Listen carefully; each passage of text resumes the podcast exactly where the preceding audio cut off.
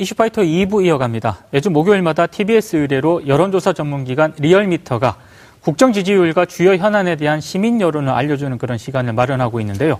전문가 두 분을 모시고 이야기 나눠보도록 하겠습니다.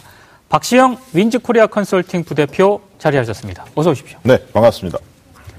이택수 리얼미터 대표 나오셨습니다. 어서 오십시오. 안녕하세요.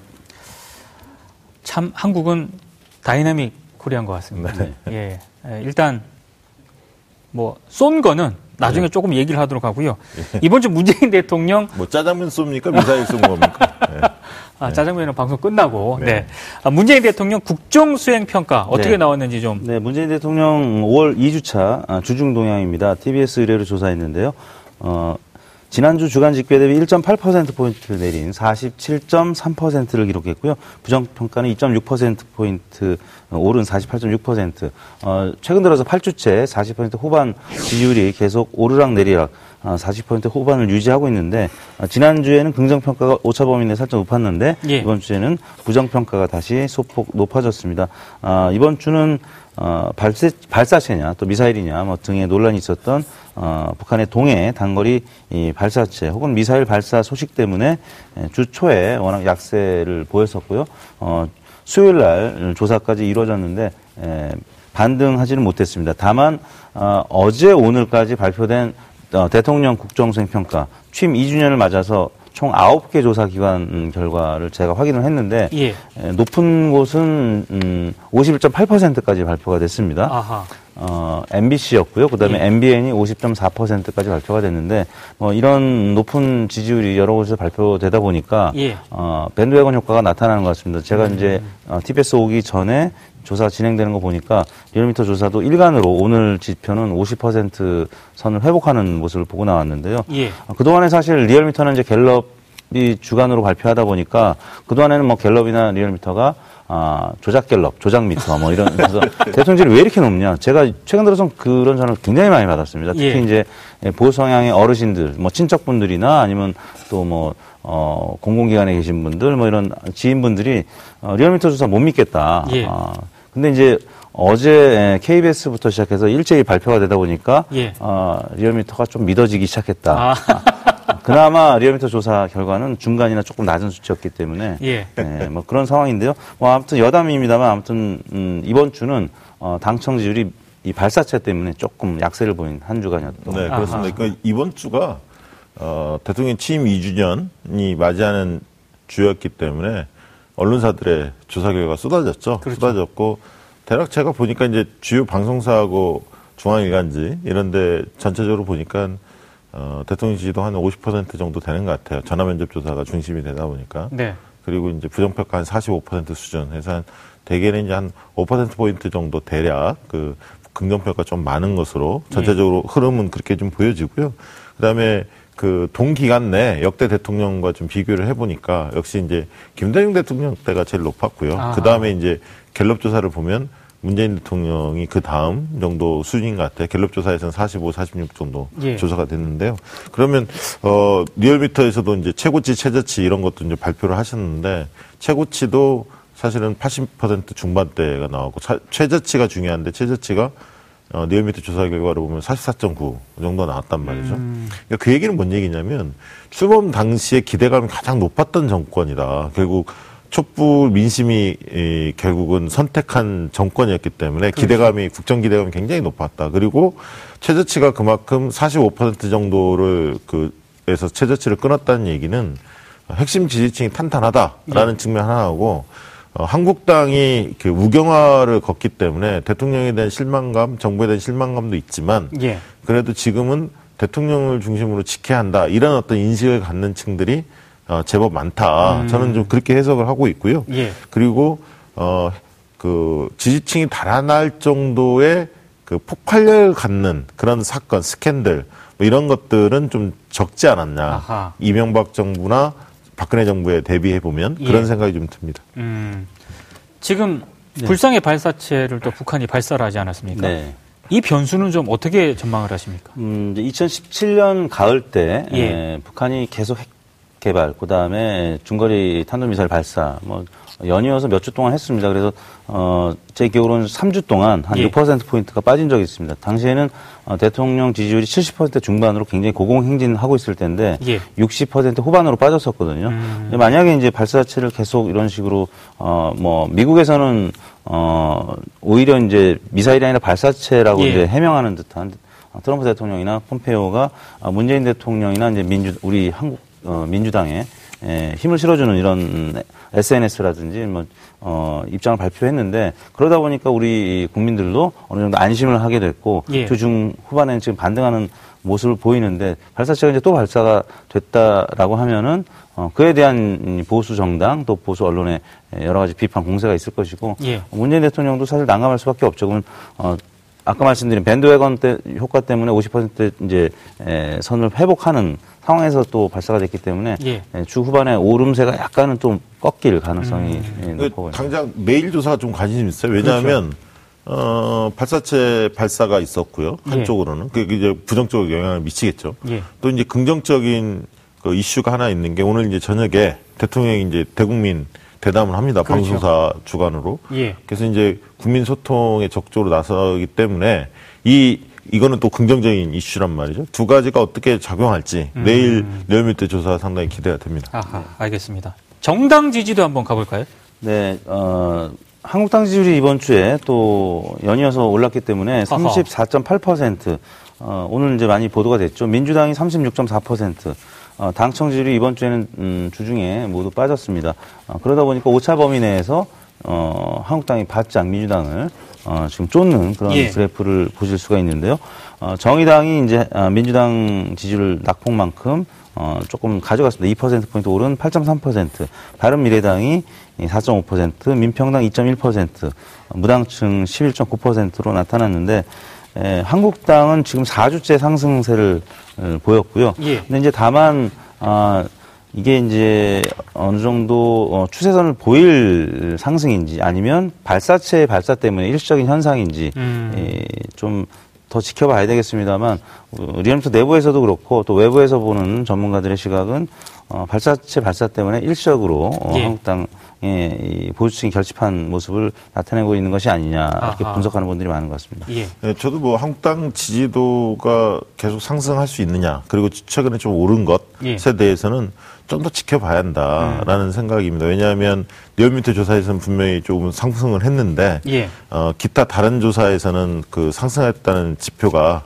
그 과거에 비하면 꾸준히 그 상승한 건 흐름은 나오지만 네. 최근 들어서 상승했다 이렇게 또 단정지어서 얘기하기는 좀 아직은 좀 이른 감이 있고요. 예. 무엇보다도 장애 투쟁에 대해서 방송사들이 여론조사를 해보면 네. 장애 투쟁에 대해서 호응이 안 좋습니다. 그렇죠. 이게 비판 여론이 상당히 높고요.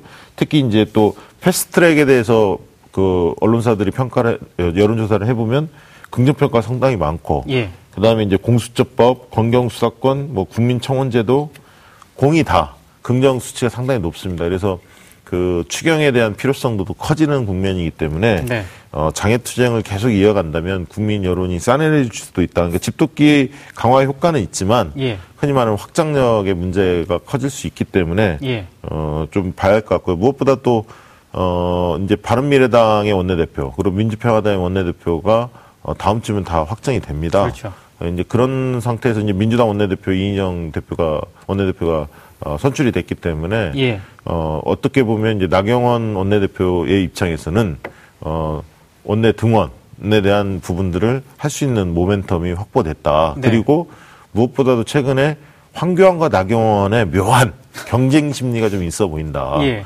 나경원 원내대표도 존재감이 많이 커졌기 때문에 대권에 대해서 고민을 하는 것 같고요. 네. 이제 그런 측면에서 어, 5월 내에는 뭔가 저기 협상이 원내 등원이 이루어지지 않을까 저는 그렇게 예, 전망을 하고 있습니다. 음, 알겠습니다. 민주당 지지율은 이제 이 원내대표 선출과 관련된 예. 일종의 컨벤션 효과는 반영된 것은 아닙니다. 아하. 어, 제 이제 에, 발표가 되고 나서 지- 저희 조사가 이제 그 마무리가 됐기 때문에 예. 오늘 내일 조사를 봐야 될 텐데요. 아까 말씀드린 대통령 지지율이 이제 에, 오늘 조사에서는 많이 올랐기 때문에 예. 오르는 모습을 제가 보고 왔기 때문에 아마 민주당 지지율도 어, 오늘 또 내일은 좀 반등하지 않을까 싶습니다. 그 요인 중에는 또 이제 오늘 저녁 때 있을 문재인 대통령의 예. 에, 그그 언론과의 대담 뭐 이런 소식이 아마 긍정적으로 작용할 가능성이 있지 않나 싶습니다. 그 이인영 네. 신임 원내대표가 나경원 원내대표를 만나서 네. 이렇게 국회 정상화 물꼬를 지금 어떻게든 틀려고 하고 있는데 네.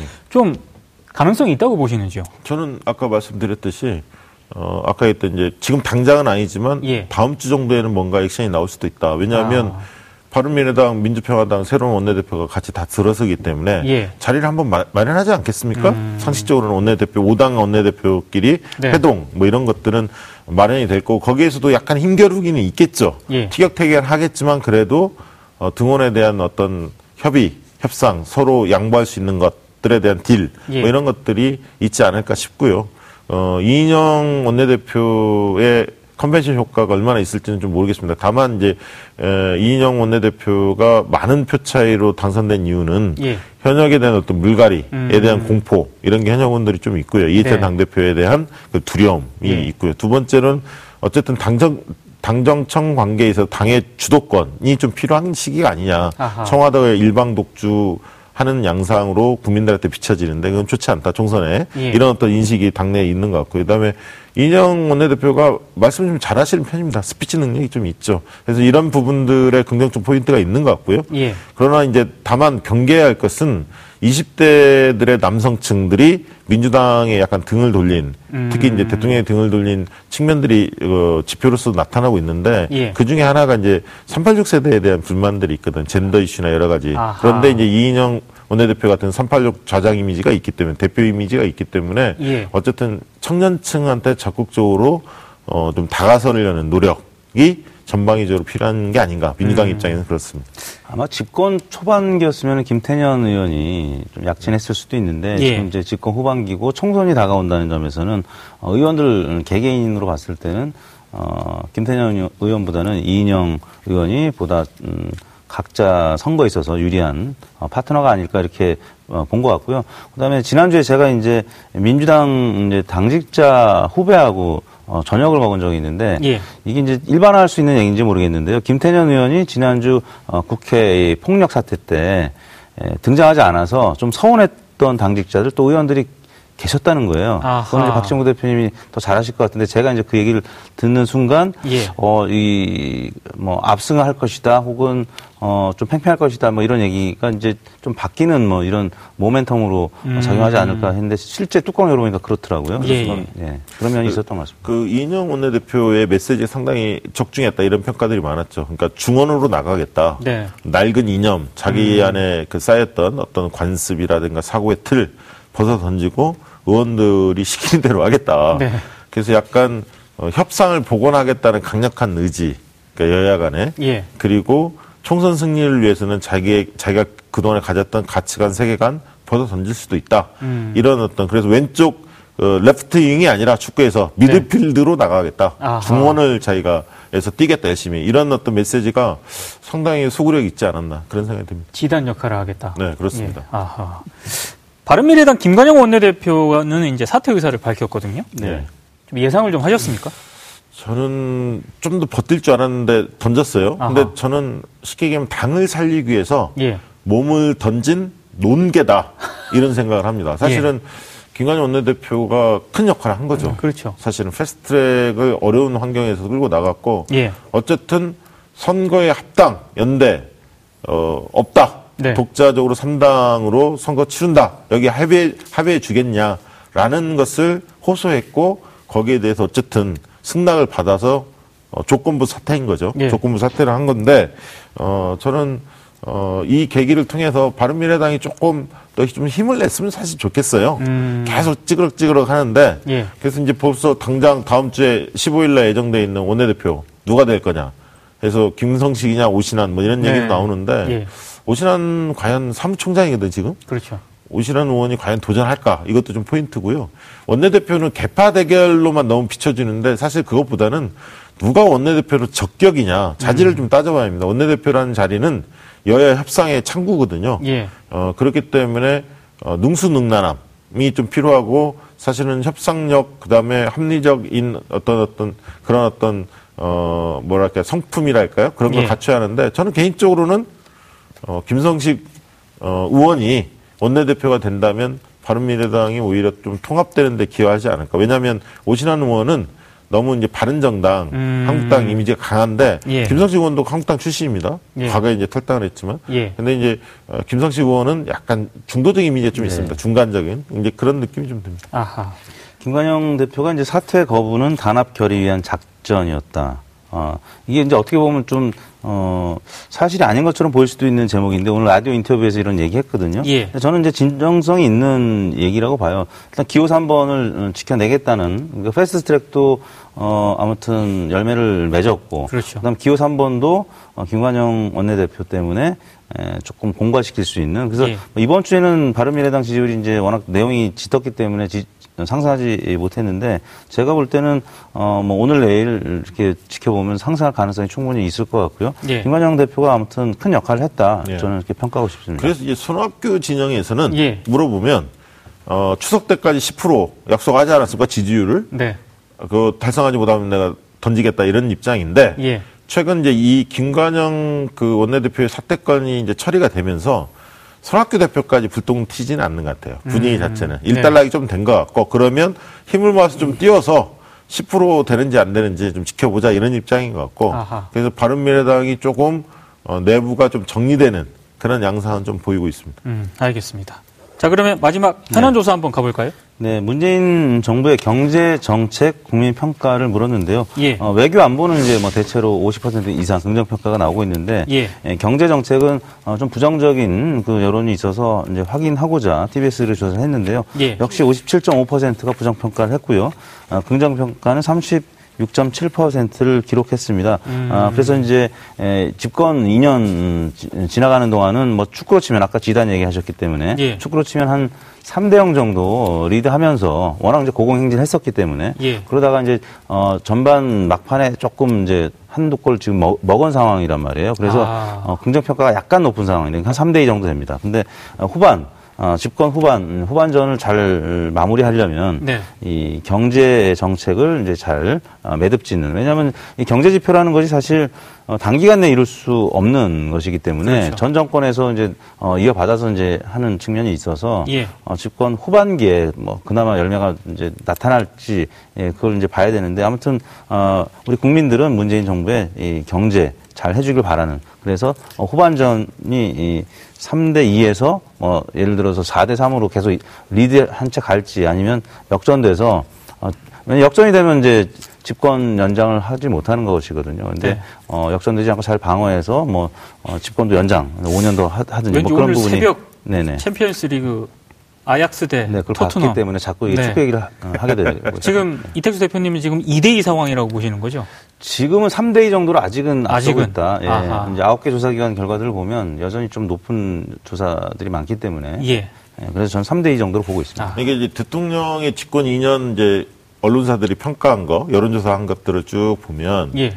긍정 평가가 나오는 건 세 가지인 것 같아요. 주로 이제 복지, 음. 그 다음에 어, 대부, 외교 이 세 가지가 긍정적으로 나오고요. 예. 네, 소통에 대한 평가는 많이 하진 않았더라고요. 소통도 그런대로 뭐 후한 점수를 받을 것 같고요. 예. 박하게 어, 비판적인 음, 지점은 경제, 인사 뭐 이런 부분들이 네. 좀 비, 판적이고 예. 교육 정책도 과거에는 굉장히 비판적인데 최근에 보면 어, 찬반이 좀 엇갈리는 정도로 교육 정책 조금 회복되는 양상을 예. 좀 보이는 것 같고요. 예. 그래서 어, 앞으로 저는 그렇습니다. 집권 3년 차를 이제 진짜 본격적으로 이제 들어가는 시기인데 3년 차는 성과를 창출하는 시기거든요. 그렇죠. 굉장히 어렵습니다, 사실은. 음. 이 2년까지는 씨를 뿌린 다음에 3년 차부터는 이제 추수를 해야 하나씩 하나씩 추수를 해야 하는데 예. 그렇다면 이제 국민들이 볼 때 어, 뭐가 달라졌지? 현 그 문재인 정권이 출범한 뒤로 세상이 뭐가 달라졌지라는 지점을 명확하게 좀 전달해야 합니다. 네. 그러니까 예를 들면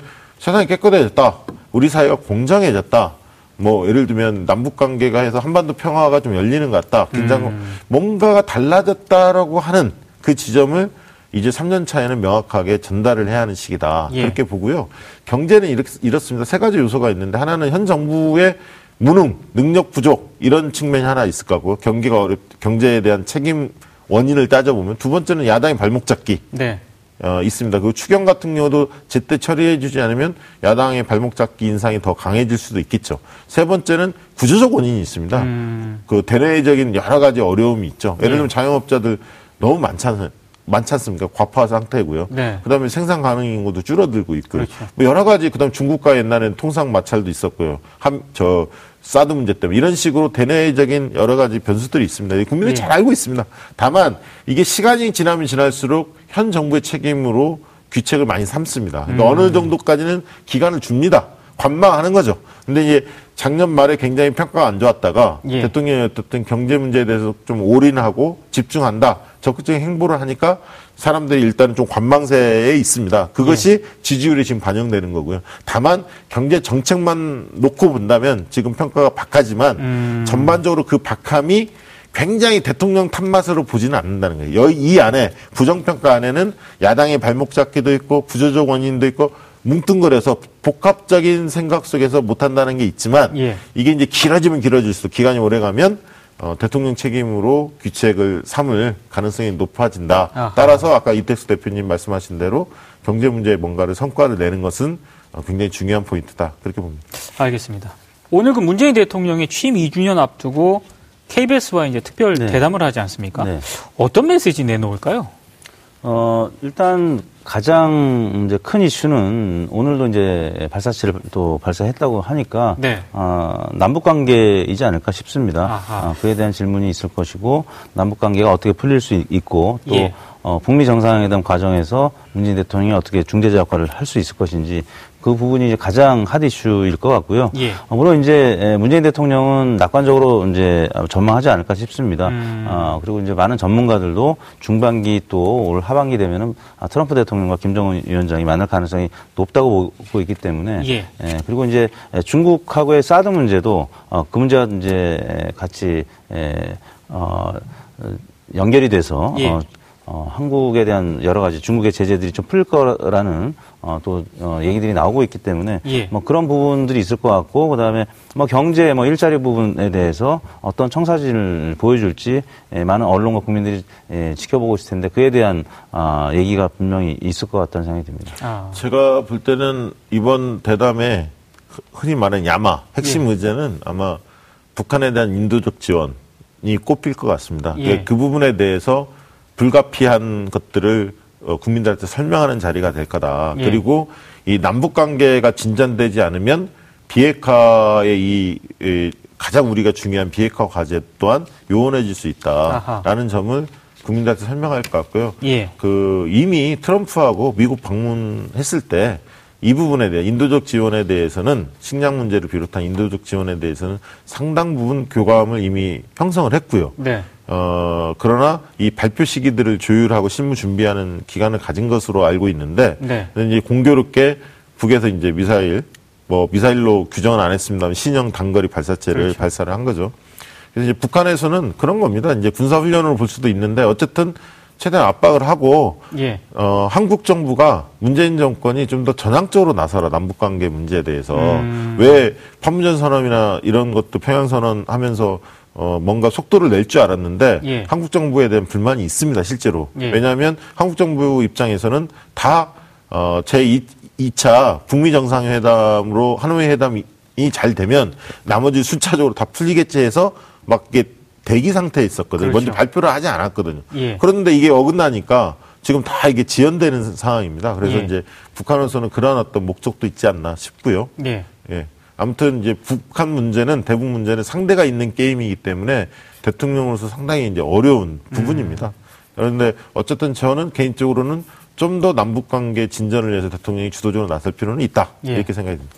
마지막으로 네. 이제 3년 차를 맞이하지 않습니까? 네네.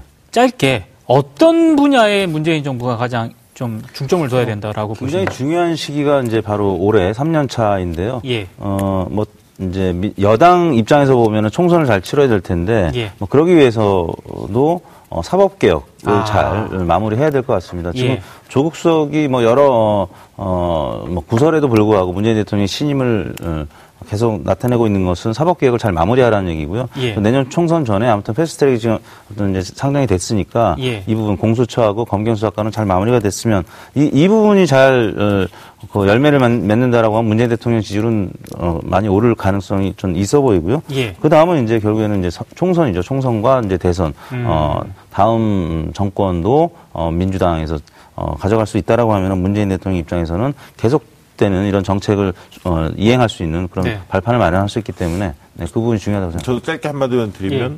공정과 정의 이슈를 어떻게 관리하고 성과를 내느냐 이게 제일 아하. 중요하다고 보고요. 첫 번째, 두 번째는 이제 리스크 관리 차원에서 인사 문제하고 청년 문제 예. 그리고 세금, 세금. 이, 음, 아. 물가라든가 세금들이 직간 접세 같은 어, 느낌이 드는 이런 것들이 올랐다 이런 어떤 게 있고요. 보수층에서 이, 이 부분을 굉장히 구전해서 홍보를 많이 하고 있습니다. 그래서 예. 인사 문제, 세금 그리고 20대의 문제, 청년 문제에 대해서 잘 관리하는 게 중요하고 무엇보다 성과는 저는 공정과 정의 쪽에서 확실히 내, 주는 게 음. 그게 바로 아, 세상이 바뀌었다, 사회가 바뀌었다 이것을 줄 수 있는 바로미터가 아닌가 싶습니다. 알겠습니다. 두 분 말씀 잘 들었습니다. 네, 감사합니다. 5월 9일 목요일 이슈파이터 이제 마쳐야 될 시간입니다. 시청해주신 여러분 고맙습니다.